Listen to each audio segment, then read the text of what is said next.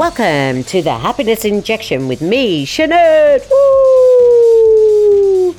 Not feeling so happy right now because we're in dark times. It's March 2020. If you're listening in the future, I hope we made it.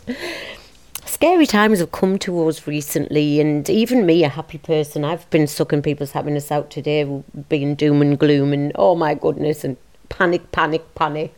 Um, buying more toilet roll than there are bums, you know, things like that. And I do wonder with this toilet roll thing, because I've ended up buying double quilted, is when we go back to our normal toilet paper, people, my family's going to think I put sandpaper in the bathrooms. These just problems we'll have to deal with after. Never mind the problems now. But I've been looking to my guru, Robin Sharma, and he says mean conditions make brave humans. And I just like, keep reminding myself because I'm on a roller coaster of emotions. I don't know about you listening to this, but sometimes we are on a roller coaster of emotions, even without all this craziness.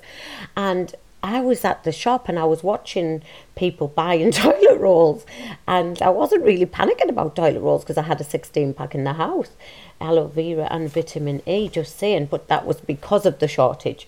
But I was buying food for the charity because everybody's gone crazy buying food, and I was watching all these people, and I started to panic because they were all buying toilet roll. And why aren't I buying toilet roll? Because they're all buying toilet roll. And the thing is, you can actually thrive in mean conditions because you have to remind yourself that you need to be brave. And how many times are you in a scary situation where you think, I'm never going to get through this? And I felt like that when I was poorly. I thought, do you know what? Well, I did nearly not get through it because I nearly died twice. That's why I think, go away, virus. I've just nearly died twice. I don't need anything else. Um, mean conditions make brave humans.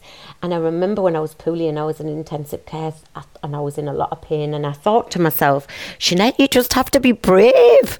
Like, this is the time, be brave. So I chanted to myself, be brave, be brave, you've got to be brave. And I think that really helped me. The other thing was I was doing during as these darker times came upon us, I was doing Deepak Chopra I was doing his 21 day abundance meditating, and on day 19, I think it is, he sends you a fable about a king who had this beautiful, beautiful diamond. It was the best diamond in the world, and he wanted to make it into a ring. But on the bottom, in, in, in his worst time, he wanted a sentence to sum up what he should do in his worst, worst time of life. Anyway, a wise old man in the castle said, I know what to write. So he wrote this sentence, made it into a ring, and, and the king wore it. And then one day, obviously, the king hit worse times and enemies came and attacked him and they were chasing him and he escaped on horseback. And he came to like a canyon, and his only choice was to jump off the canyon with the horse. But he thought to himself, right, I'm going to read what the ring says. This is the worst. It can't get any worse than this. So he read the ring, and it said, This too shall pass. And he thought it, and as he thought it, the enemies turned away, they couldn't find him, and he made it back to the castle. And when he was back at the castle, he celebrated all his good times, celebrated, celebrated. And the wise man said, Read your ring again. And he said, But actually, I've read it in worse times. He said, No, but you should read this in good times as well, because the good times too shall pass. And for me, that is so true. This too shall pass all of this worry that you're worrying about might never happen. Who knows? That's the point. And then you're worrying yourself sick. You're making your family dislike you because you're going on and on and on and on. But it will pass. All of this will pass. And that's the amazing truth about life. All of these things will pass. As too shall we pass.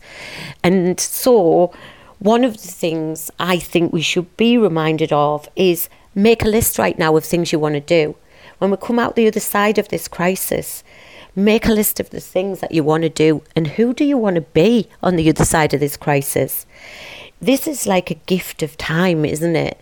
A time to be self reflective because some people are self isolating, some people are just isolated. Um, who do you want to be and what what do you want to do with your life? This could be a great time to reflect on that And also, if you're inside, then think of all the things that you would do if you were given this time to be inside. You know, is there is there a cupboard needs painting? Is there a cupboard that needs tidying? I'm telling you now, there's like four in front of me right now that need a good gut.